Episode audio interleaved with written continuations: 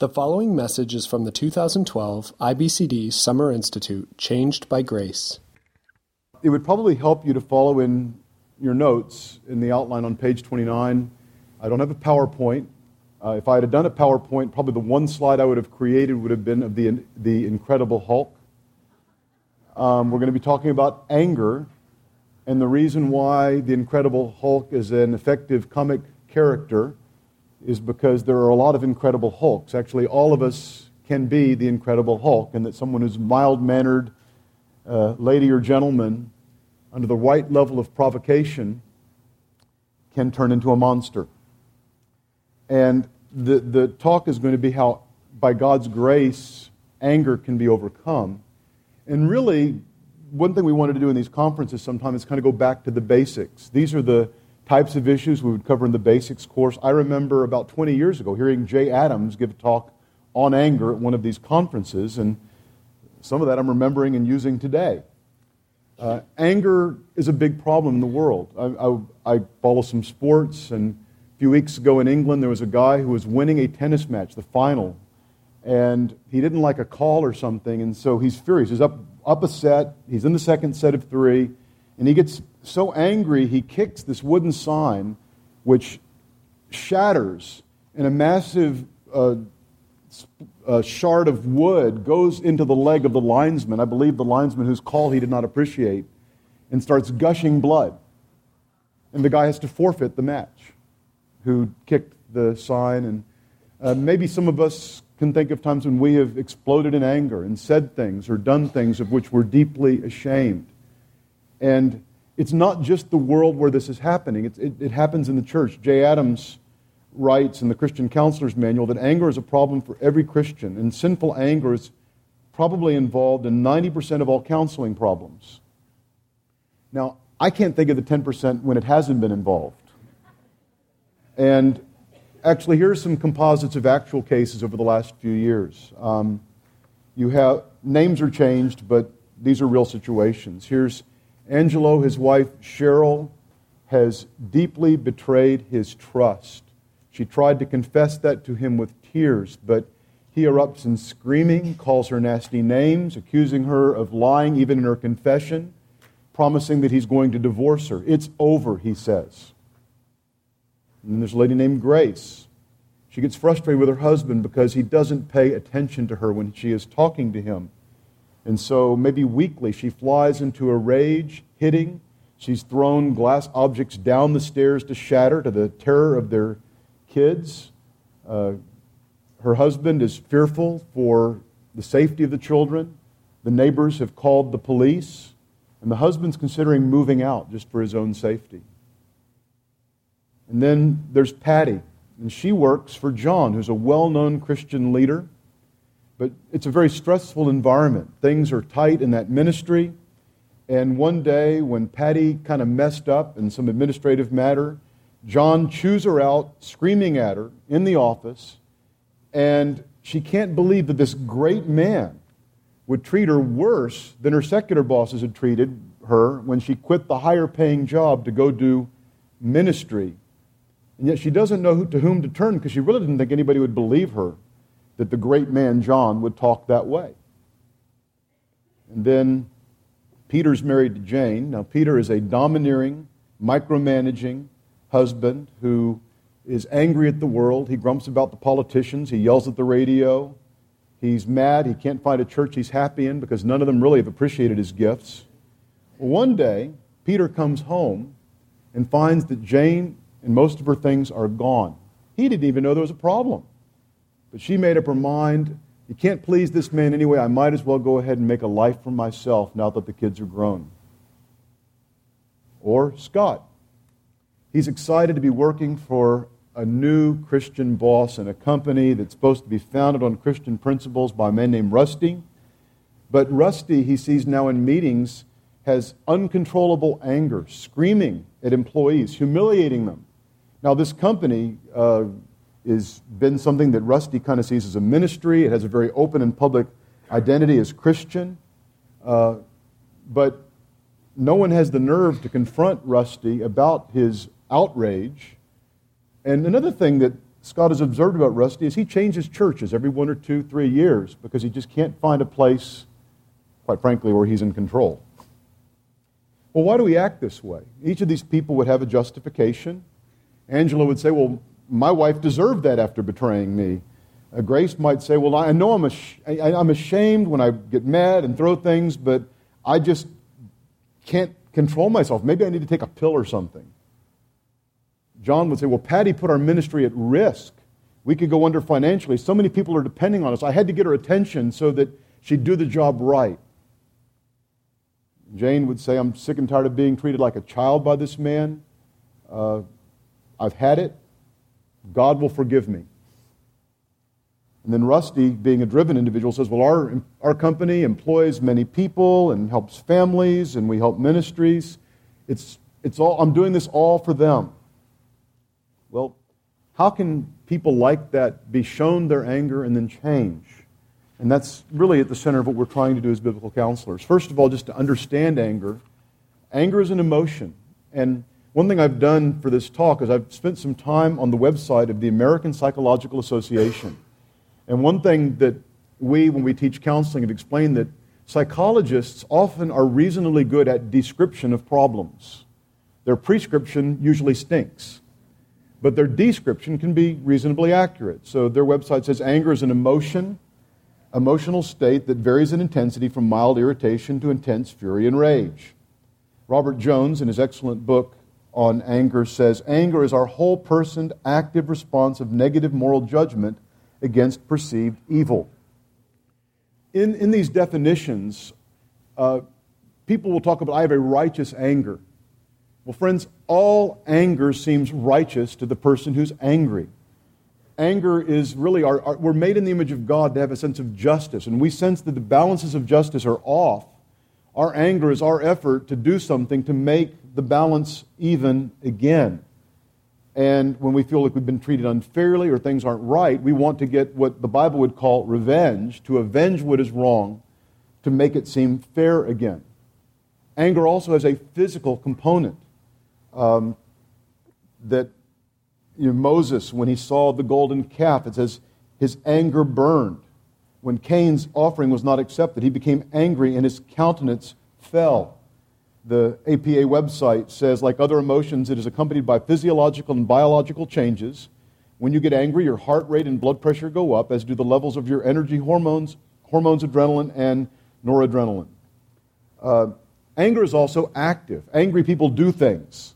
When Moses was angry and burning with anger, what did he do? He threw the tablets, stone tablets, to the ground and shattered them. He took the calf and ground it up into powder. Uh, that's where anger can be dangerous. Now, anger is not necessarily sinful. Many places in the Bible, actually, in my Bible reading this morning in Isaiah, it talked about God being angry. God is holy and just, and when his justice is violated, uh, you know, and it says the anger of the Lord burned against Moses in Exodus.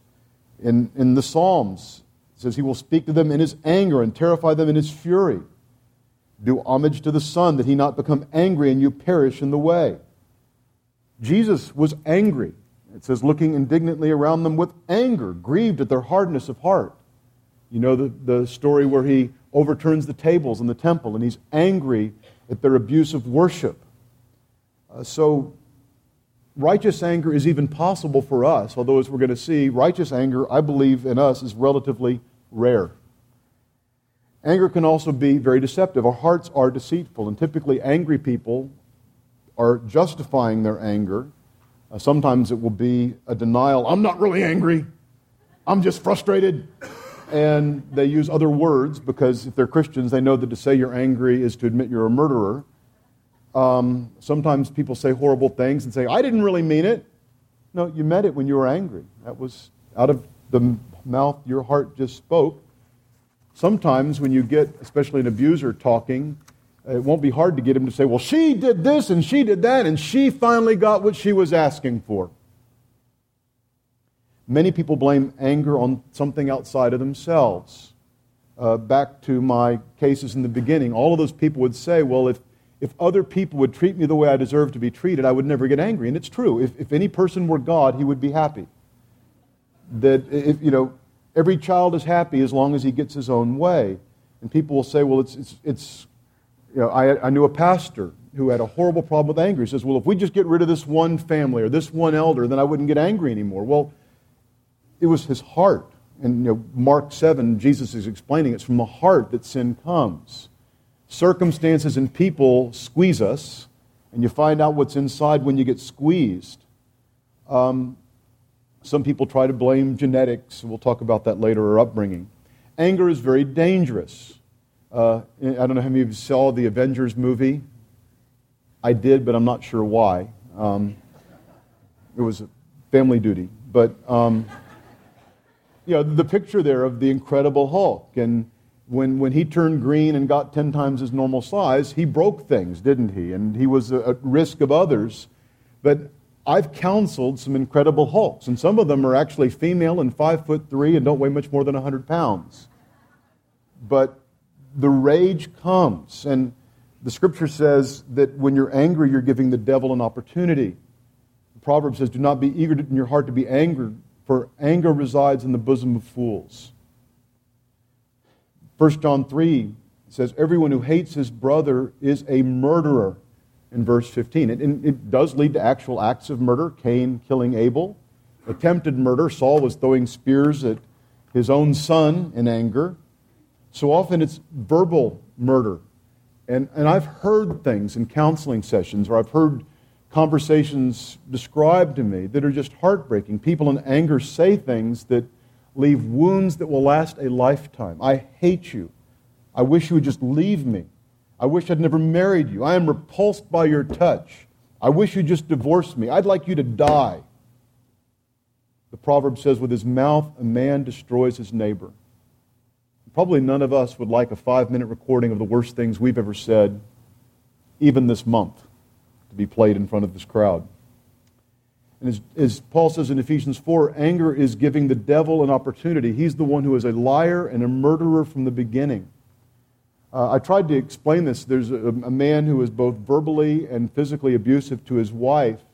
He was actually kind of a macho guy, and I was trying to explain to him, said, you know, what you're doing is so dangerous and destructive to your family. Be like, what, what would you do if there was somebody trying to break in the door of your house and they were going to rob and harm your wife and your child? What would you do? Said, I would fight that person. I would do anything I could.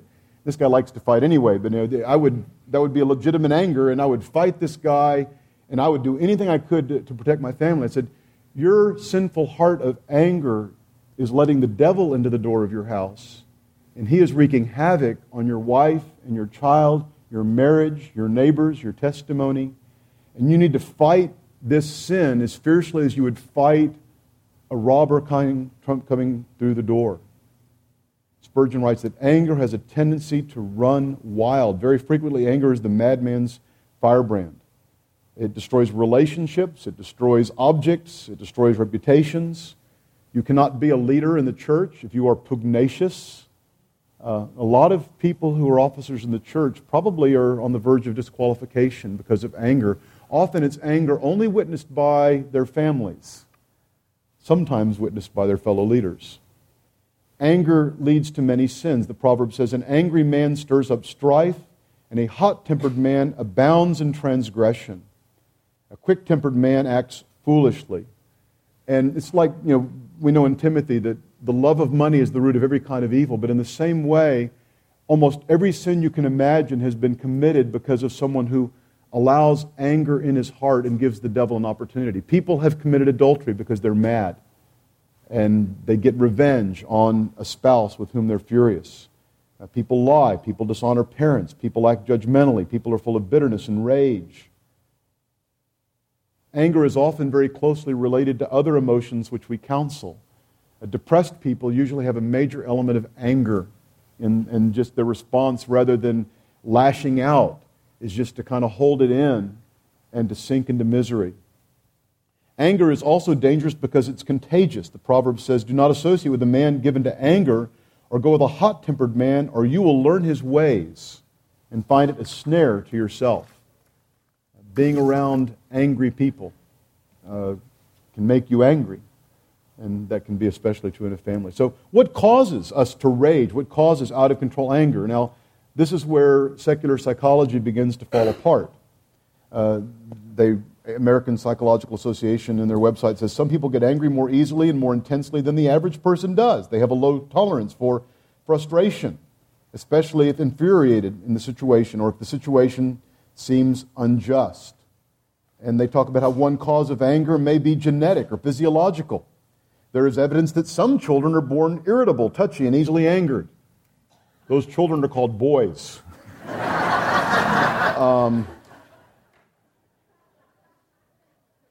but see, they're saying, well, some people have this genetic disposition. It's, it's not your fault. You've got, you got dealt a bad genetic hand. Others talk about nurture and environment uh, that research has shown that family background plays a role. Typically, people who are easily angered come from families that are disruptive, chaotic, not skilled at emotional confrontations.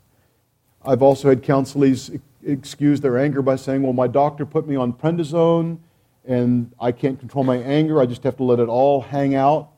A lot of times, one of the real harms of these explanations is that somebody says, Well, it's genetic, I'm Italian, or whatever you say it is or I grew up in an abusing family, so you have to understand I'm just that way, and you just have to accept me that way. I can't help myself.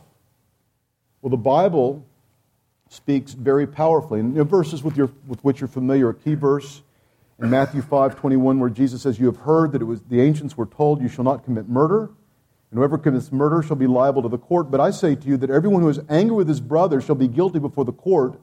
And every, whoever says to his brother, You good for nothing, shall be guilty before the Supreme Court. And whoever says, You fool, shall be guilty enough to go into the fiery hell. Jesus is saying that anger is like unto murder.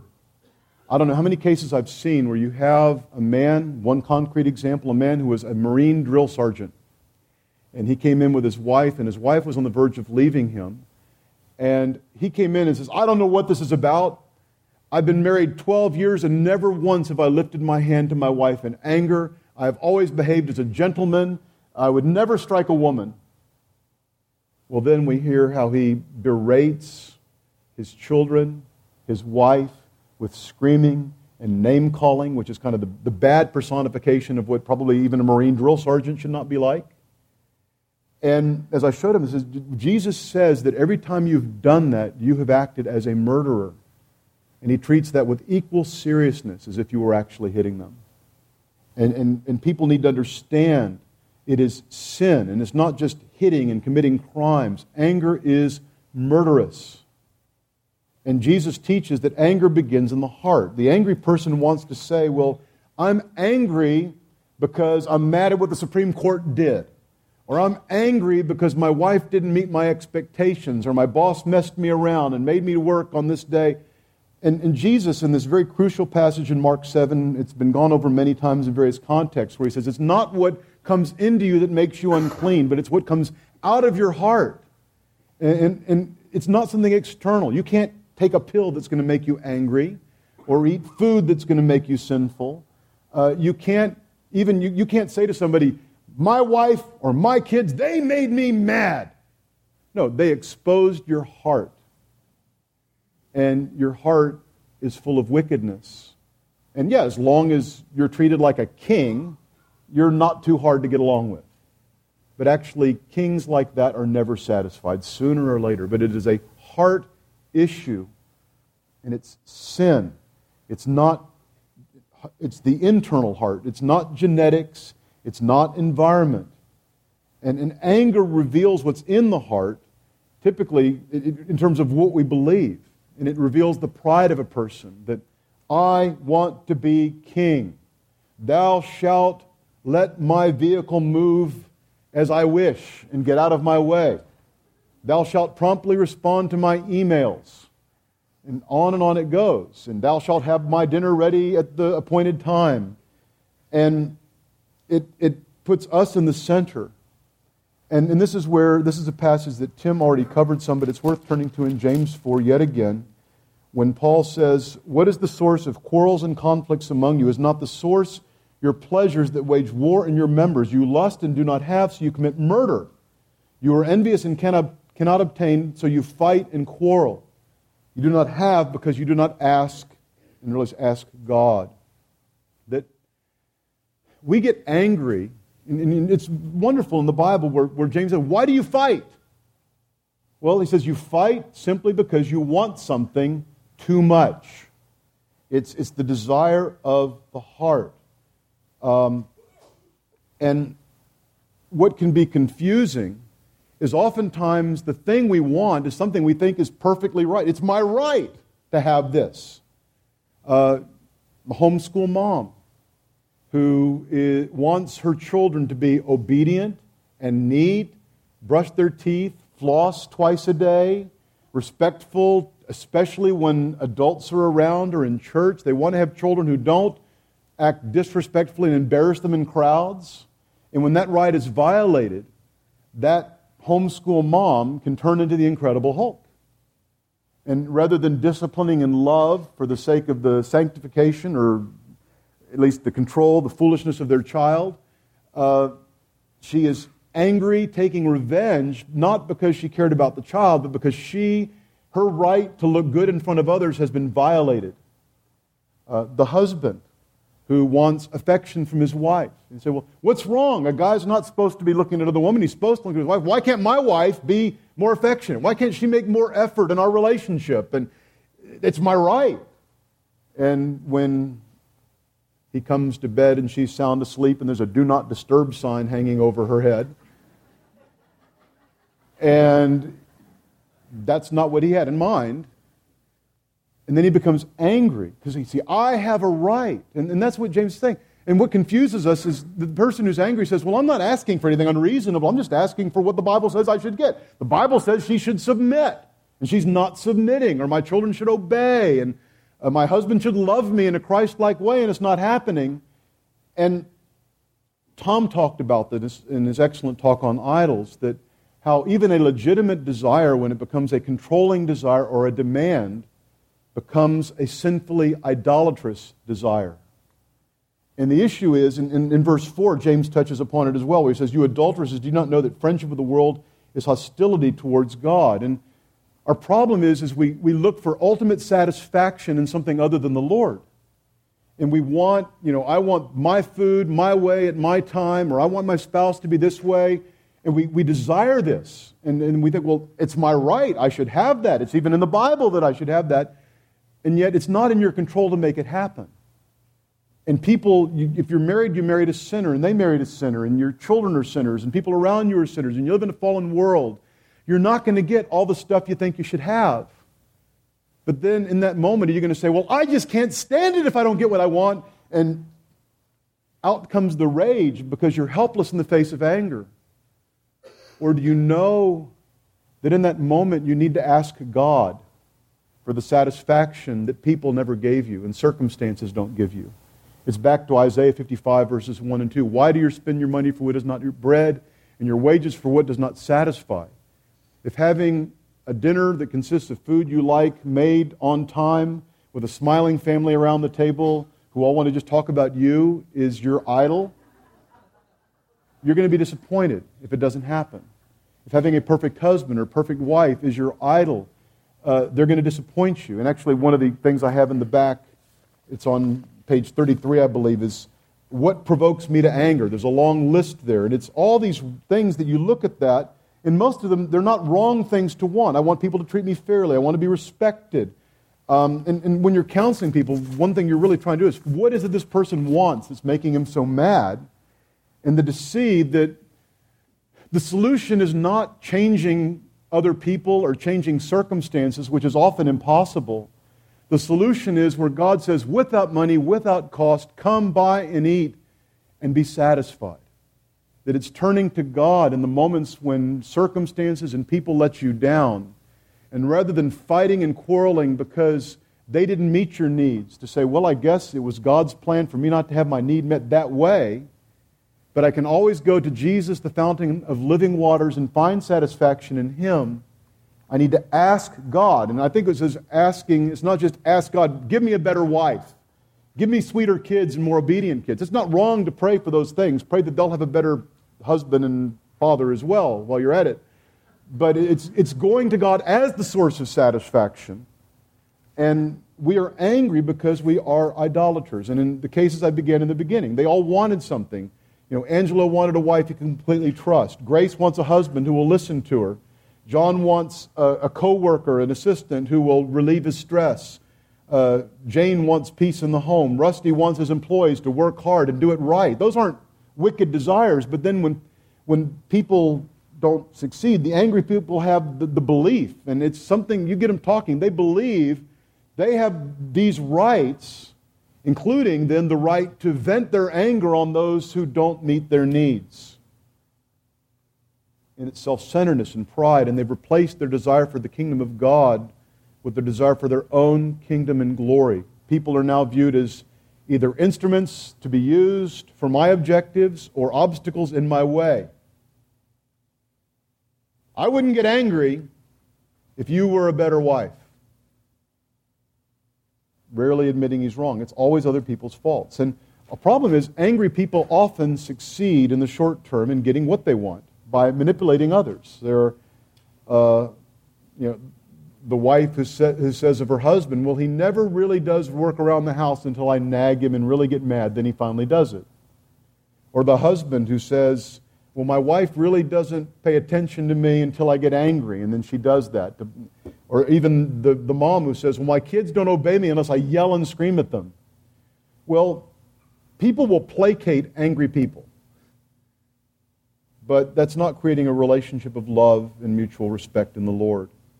And in the end, angry people suffer great loss. The sad thing is, they lose the idols that they're so angry that they're not getting. They drive away the people. They have broken relationships, overwhelming stress, lack of peace. Well, how can you deal with it? How can we deal with anger? I'm going to go fairly quickly over the wrong ways, but on the American Psychological Association website, I, I read about anger management. There's a TV show by that title by a man who doesn't even need to act to be in the show, apparently. Um, but a statement the goal of anger management is to reduce both your emotional feelings and the physiological arousal that anger causes. Well, what's wrong with that? it doesn't acknowledge us being in the image of God. It doesn't acknowledge that there's a spiritual sin problem. It's trying to deal with symptoms without dealing with causes. And they talk about expressing your anger or suppressing your anger or calming your anger. And you know, it talks about relaxation techniques, deep breathing, and uh, slowly repeat calm words to yourself. You know, again, you see caricatures of this, don't you? Like in movies where, yes, I am at peace and all the world is good. I am at peace and all the world is good, and um, you know, do yoga or something, or um, cognitive restructuring, trying to change the way you think. And uh, you know, the site says angry people tend to curse, swear, or speak in highly colorful terms that reveal their inner thoughts. Try replacing these thoughts with more rational ones. Instead of telling yourself, it's awful, it's terrible, everything ruined, tell yourself, it's frustrating, but it is understandable that I am upset. Now, there's, there's some things that actually will resonate. Like, don't say the first thing that comes into your head and, and think carefully about what you want to say. Well, that's James 1.19, be slow to speak. The problem is they don't have anything good to say when it does come time to speak. They may say, slow down, count to 10, but they don't tell you what to tell yourself while you're counting to 10. Anger, by the way, delay will make anger cool off. Anger being an emotion, it's like you heat up a piece of metal, you leave it at room temperature, it calms after a while but the problem is when, you when you never dealt with the issue, the next time the problem comes, you just shoot right up again. Uh, another one they put on the website is to use humor. It says, if you think of a coworker as a dirt bag, picture a large bag of, full of dirt sitting at your colleague's desk, talking on the phone and going to meetings. Picture yourself as a god or goddess, a supreme ruler who owns the streets and stores and office space, striding alone and having your way in all situations while others defer to you. Friends, that's what caused the problem.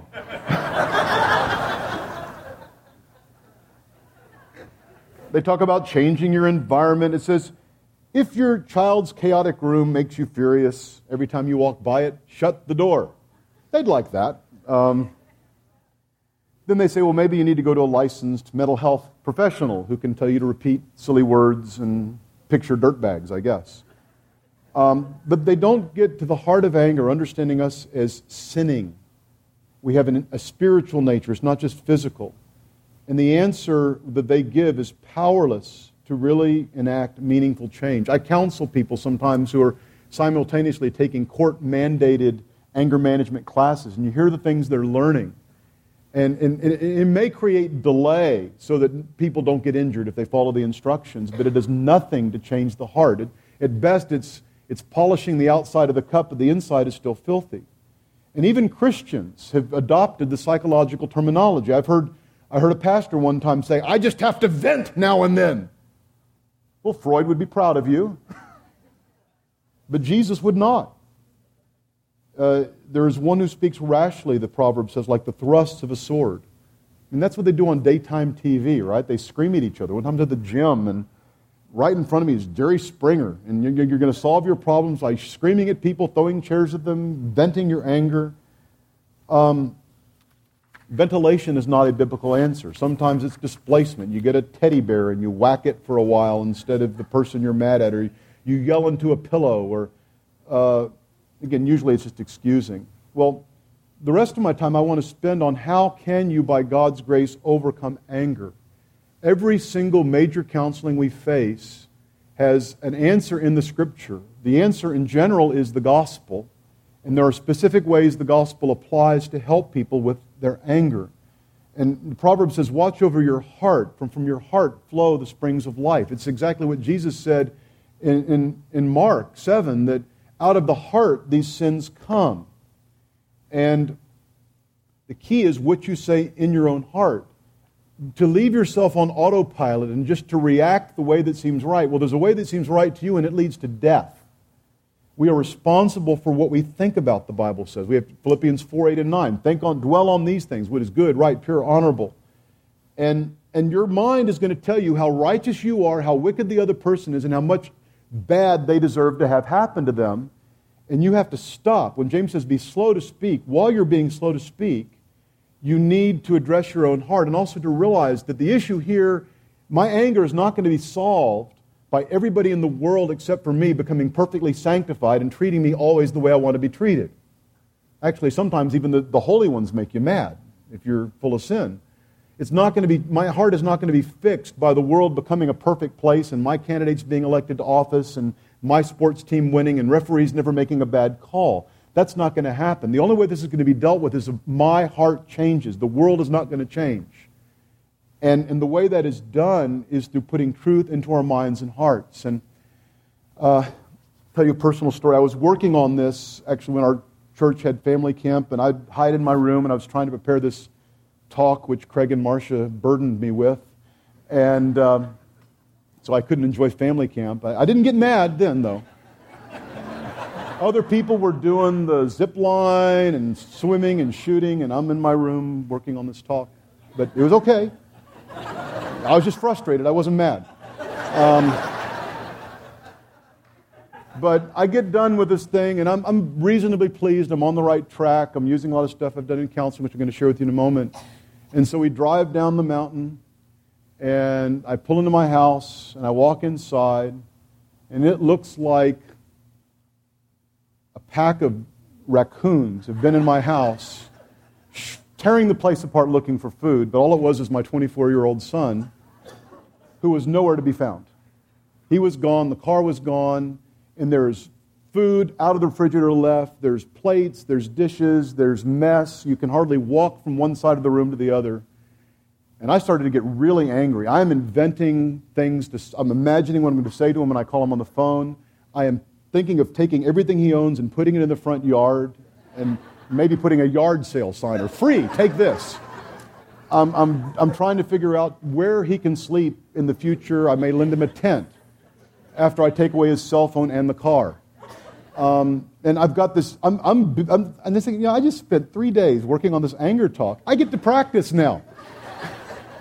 and I actually went through what I'm about to tell you. I said, okay, what are the five things? Five things. What are they? Um, and th- now, if you've observed me in counseling, I mean, there are people here that can do these almost as well as I can because they've seen me do it so much. But with angry people, I will actually have them take index cards or something and write down I, sometimes I take three, but I'm going to give you all five now because you're a sophisticated crowd. That, but the point is, is that I need to, you know, like Lloyd Jones has stopped listening to myself, start talking to myself. And so I have five things I'm going to go through that in a first counseling session with an angry person, I want them to know. And it's really founded in a lot of what I've said before, so I'm going to go through it fairly quickly so John can also speak this morning. Um, first of all, I want something too much. I am an idolater. Back to James, what is it that I am demanding? My desires have become demands. I am angry and quarrelsome because I'm not finding my satisfaction in Christ. I think there's something or someone who's going to make me happy. And I need to repent of that. I need to get my focus off of what I want and onto God who alone can satisfy me. So, first, I want something too much. I'm an idolater. What is the idol? And I need to be a worshiper of God. Second, I am not God. Particularly, I'm not judge. James 1:20 says the anger of man does not achieve the righteousness of God. Now, that's an obvious verse, but when you're angry, you think the anger you have will achieve the righteousness of God. I had a sense that taking away a car and a cell phone and dumping all of his possessions and kicking him out of the house would somehow bring justice to the situation of my house being torn apart and my son having departed. And so we think if I just give them a piece of my mind, if I just say how I feel, somehow now the balance will be right. No, I'm just trying to overcome evil with evil and I'm making more evil. But I'm not God. And Romans 12 also says, Never take your own revenge, beloved, but leave room for the wrath of God. Vengeance is mine, I will repay, says the Lord. When you're angry, you're wanting to get revenge. It can be, I want to tell them what I think. I want to, it could be worse, hit them or kill them, but whatever it is, or actually it can be just ignore them and give them the silent treatment. Lots of ways you can get revenge. And the passage I love for this, if you want to look in Genesis 50 for just a few moments, is the story of Joseph. You know that story where Joseph's brothers, back in chapter 37, they beat him up, threw him into a pit. They were going to let him die there of starvation and dehydration, but then they learned they could make some money on the deal. So they sold this man of the covenant family into a foreign house of idolaters, into, ended up being a slave in Egypt, where more bad things happened, which is a result of what the brothers did. He's falsely accused of a sexual assault. He's thrown in prison. You know the whole story. He's prime minister. They bow before him. Well, in Genesis 50, daddy Jacob has died. And the brothers say in verse 15, What if Joseph bears a grudge against us and pays us back in full for all the wrong we did to him? So they sent a message to Joseph saying, Your father charged us before he died, saying, Thus you shall say to Joseph, Please forgive, I beg you, the transgression of your brothers and their sin, for they did you wrong. And now please forgive the transgression of the servants of the God of your father. And Joseph wept when they spoke to him. Then his brothers also came and fell before him and said, Behold, we are your servants. Now, this is narrative, and so it's subject to interpretation. I don't think daddy told them that. I think if, if Jacob wanted Joseph to know that he should forgive the brothers, Jacob had all kinds of opportunity to tell Joseph that. I think they're probably making it up. But either way, they feel very guilty. And they're thinking, Joseph will do to us what we would do if we were in his position. Now he can take revenge, and daddy won't be there to see it. But what does Joseph say? The first thing he says is, Do not be afraid. Am I in God's place? That's what he's saying. I'm not God. Therefore, it's not my job to judge you, even though you've sinned against me. Had they sinned against him horribly? Yes. Did they deserve to die? Yes. But Joseph realized it is not his office to judge. And this is so important. This is a really crucial point because there is much injustice in the world. Uh, you, you see the man who's screaming at the radio because of whatever politics is happening now. And you may never get justice in America according to the way you think things ought to be. You, you see in a marriage, things are often unfair. With your kids, what they do is often unfair. Uh, people are victimized by crimes or assaults, and government or the church or you know, it doesn't always do its job. But God is just. It's His job. You can trust Him. And it's not your job. You're not God.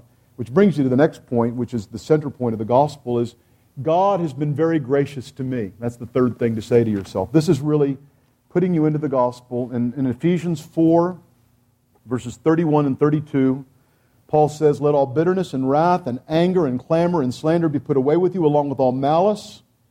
Be kind to one another, tender hearted, forgiving each other just as God in Christ also has forgiven you. And you see, what needs to be done is the angry person is focused upon the sin of his spouse, his friend, whoever it is he's angry with.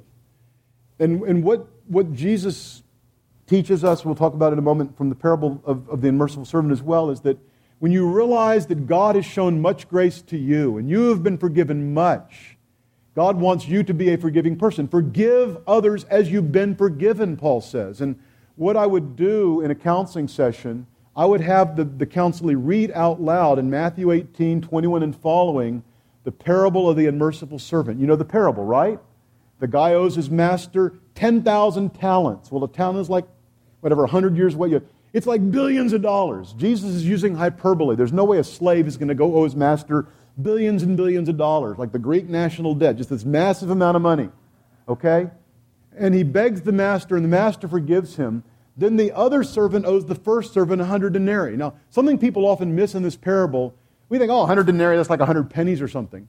A denarii is a day's wage. So if you make $60,000 a year, that's a third of a year's salary if you're taking off the Lord's Day. That's like $20,000. It's not a small thing. And the temptation of our hearts is to say, You've really hurt me. You've slandered me. You've betrayed me. You're unfaithful to me. You know, the thing that, that could be the thing that really make you angry. And, and they, they owe you $20,000. They owe you the 100 denarii. It's a lot. And the more you think about it, the more angry you get, right?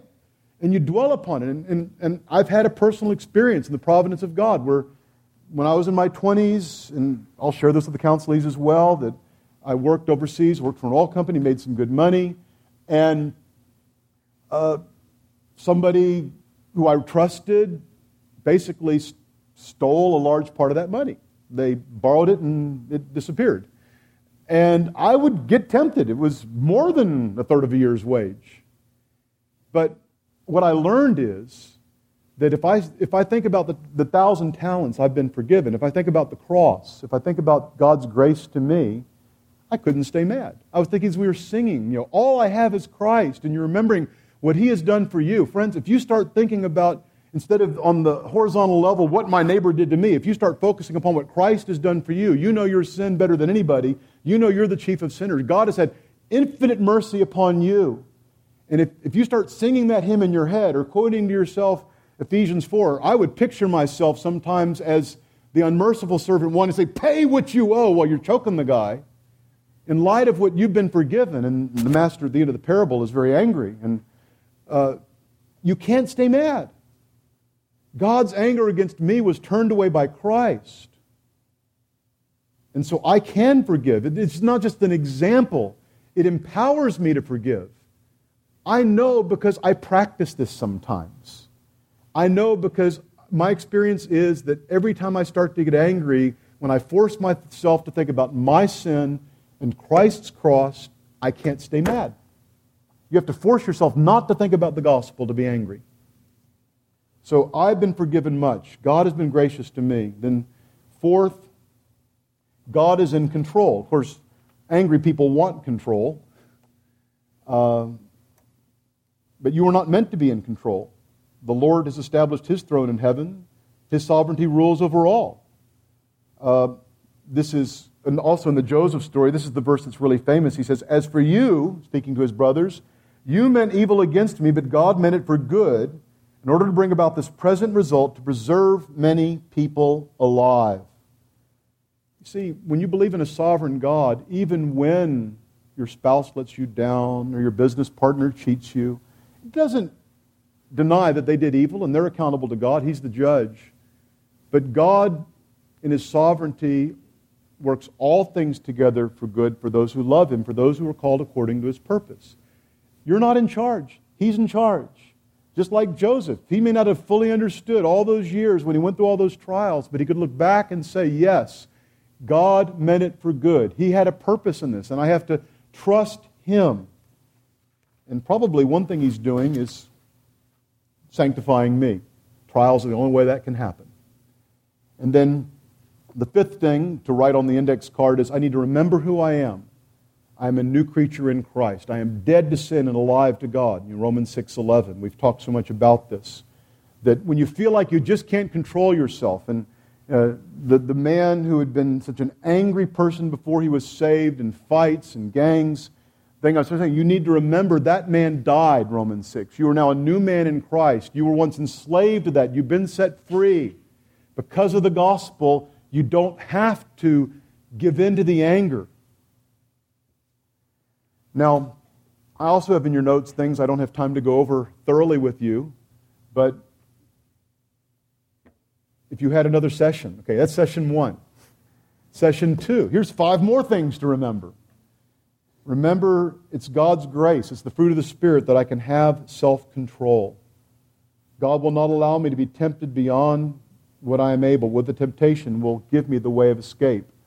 Uh, one of the speakers used this example, you know, where Jay Adams put it this way, where you know a mom is screaming at her kids and the phone rings and it's Mrs. Gossip on the other line. Shh, hello, how are you? You know, just we have the capability. The man, remember I described the Marine drill sergeant. Um, I said, do you ever talk to your captain that way? Well, no. You have self Does he ever mess you around? Yes, he does. Worse than my wife sometimes. You have self control, you're just choosing not to use it. In the same way that you have the self control not to hit her, you just need to decide that my self control needs to be not at this point of physically striking her, but at this point of verbally murdering her. And the Spirit will help you to do that. And then it's God's grace that enables me to speak with gentleness. Ephesians 4 29 let no unwholesome word come out of your mouth, but only what is good for edification, according to the need of the moment. Uh, the, the Spirit of God, when we become believers and we're united to Christ, changes our, our tongues. That's also been spoken of in this conference. Uh, the proverb says, A gentle answer turns away wrath, but harsh words stir up anger. Uh, sometimes I will role play this with a couple where they'll describe a fight or a conversation, and I'll go back and say, Well, this happened now how could you have applied Proverbs 15.1 and Ephesians 4.29 in the situation? For example, um, you know, someone's criticized, and instead of defending and attacking, which is our gut sinful reaction, to say, well, you're right. I'm actually a bigger sinner than you knew. I'm the, I'm the chief of sinners. And I know it's, it amazes me that God in His grace still loves me in spite of the fact that I fall so far short of being what a perfect husband or pastor or friend should be. And I need to learn better how to serve Christ and his people. Kind of spoils the argument, doesn't it? So God helps us to answer that way. And, and even to do good to those who wronged us, which is, you know, heap burning coals in their head in Romans 12. That's, Joseph not only forgives his brothers, he said, Stay here, I'll take care of you and your children, your little ones. So he doesn't just abstain from revenge. He actually does good, which is also what Romans 12 says do not be overcome by evil, but overcome evil with good. Um, it's God's grace that helps me to interact, to receive correction, not to be a scoffer who hates those correct me, but to be a wise man who loves them, even if they're not doing it the best way. And then to restore those who wrong me, who are angry. Uh, so often in a discussion, it's, you know, this person's angry and the harsh word stirs up more anger. You know, Galatians 6, another passage we use many times in counseling. If anyone is caught in a trespass, you who are spiritual, restore such a one in a spirit of gentleness, each one looking to yourself so that you will not be tempted. In very practical terms, when, when a couple tends to argue or fight or someone is, is prone to anger, taking Galatians 6, where, you know, when am I in a position to correct somebody? When am I in a position to tell them where I think they're wrong? Well, it's only if I'm spiritual. Well, what does that mean? We'll read back a few verses. The fruit of the Spirit is love and joy and peace and, and, and so forth. And that if that is not the state of your heart, you're going to do some damage. If you're in the flesh, which is usually what we are, almost always what we are when we're angry, you're just going to make things worse. And, and if you're going there again, and, and so much of it is instead of focusing upon the fact that this person has wronged you and, and you want to make it even, realize that no, they've wronged God. My sin is primarily you know, against you and you only have I sinned, Psalm 51. And if they have done me wrong and I, am tempted to be angry, realize no, my job is to restore them to God as myself being a fellow sinner and to do so with love because it's really hard to get corrected, isn't it? And so, it, even when we need to correct, to do so with the gentleness, the fruit of the Spirit to restore them to God. Um, I've got other practical principles as well in terms of not being quarrelsome and do not let the sun go down in your anger. Um, I want to briefly go through some questions that are very common. Well, when is anger righteous? And, and Robert Jones, in his book Uprooting Anger, has a great threefold definition. Another thing you ought to remember, it's something you could also write down a card for your counselee. Number one, a real sin has taken place. And that's a sin against God, according to the Bible. Um, so a real sin has taken place. Two, my concern is for my king, for God's kingdom, not my own. Sometimes they say, that person broke their word. But the reason you're really mad isn't that you, you're on a quest for truth. The reason is they messed you around. And the psalmist says, Do I not hate those who hate you, O Lord? And so, so often we're angry not because of the degree of unrighteousness of the other person, but because of our concern for ourselves. So are you upset because God didn't get what he wants or because you didn't get what you want? And then, third, anger is righteously expressed. Uh, a lot of times you think you make it, well, yeah, it's a real sin and it's also a sin against God, but then if you yell and scream and tear somebody apart, it's still not righteous anger. Righteous anger is expressed in gently correcting a brother or sister, not taking personal revenge. Uh, how can you be, you know, it says, be angry and don't sin? Um, what I take that to be in, in Ephesians 4, I mean, is that you're getting provoked all the time. And the question is when you feel the heat, what are you going to do? Are you, when you feel the heat, going to be slow to anger as you remember, what are those five things again? I want something too much. What else? I'm not God. God has been gracious to me. God is in control, and I'm a new man in Christ. And uh, so being, being angry you feel the flesh. It'd be like if a man sees a billboard with a woman without many clothes on, he has a flash of temptation, but then are you going to build on that and let it keep going, or are you going to turn away from it by the grace God gives you? So when you, you're going to be provoked, but then don't fall into sin, but instead put out the fire of anger with the gospel. Um, I don't have much time. Is it ever permissible to be angry with God? No. God is never unjust. You can ask questions, but you better do so respectfully. What about being angry with yourself? The woman who had an abortion and now she's childless. The man who had a great job opportunity and, and blew it, and now he's been in financial trouble every, ever since. Um, you know, a lot of times we're angry at ourselves because of our pride. It's, I'm better than that. And, and you're all stirred up within. And, and when you realize you're chief of sinners and that what you are is by God's grace. The verdict that matters on your life is not how you feel about yourself. And this is also where you, you'll hear people when they're apologizing, they go, I did not live up to my usual high standards. That's not repentance, that's pride. So much of shame is pride. You're not better than that. You're chief of sinners. You are what you are by God's grace. And if God has declared you forgiven, that's what you need to believe and it is of grace. I have some an outline for kind of how to counsel an angry person. I have some resources there. I just want to conclude uh, with the theological word propitiation. You know what propitiation is?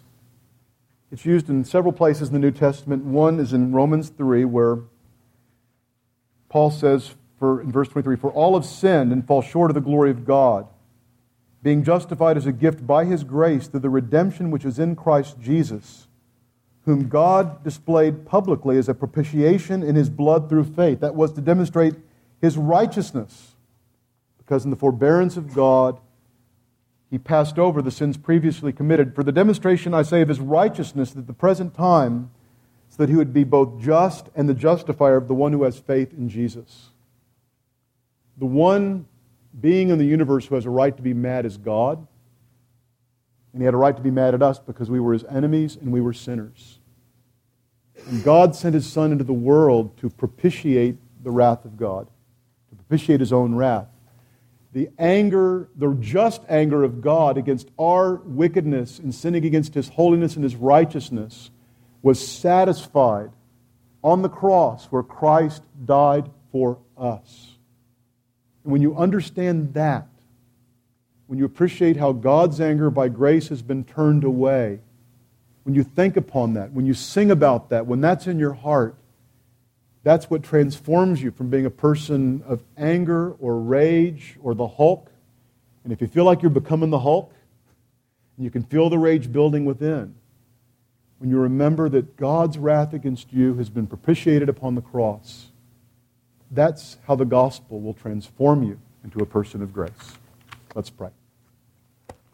Father in heaven, we thank you for your word, which is perfect. We thank you for the truth that our anger not just can be suppressed or delayed, but it can be extinguished by the gospel. Help us not to try to play God in judging others. Help us to seek after you as our greatest good, you who will always satisfy us. Help us to remember who we are in Christ, being set free from sin, and to acknowledge that you are in control of all things, we can trust you. Lord, give us repentance over our, our pride, our self justification, our self centeredness, and even trying to find satisfaction in people changing or circumstances changing. Help us to be like that tree planted by the water. The leaves will never turn brown, because even when the heat comes, we find our satisfaction, our strength in you, that we might bear fruit to your glory. We pray this in Jesus' name. Amen. Copyright 2012, IBCD, all rights reserved. More free resources are available at www.ibcd.org.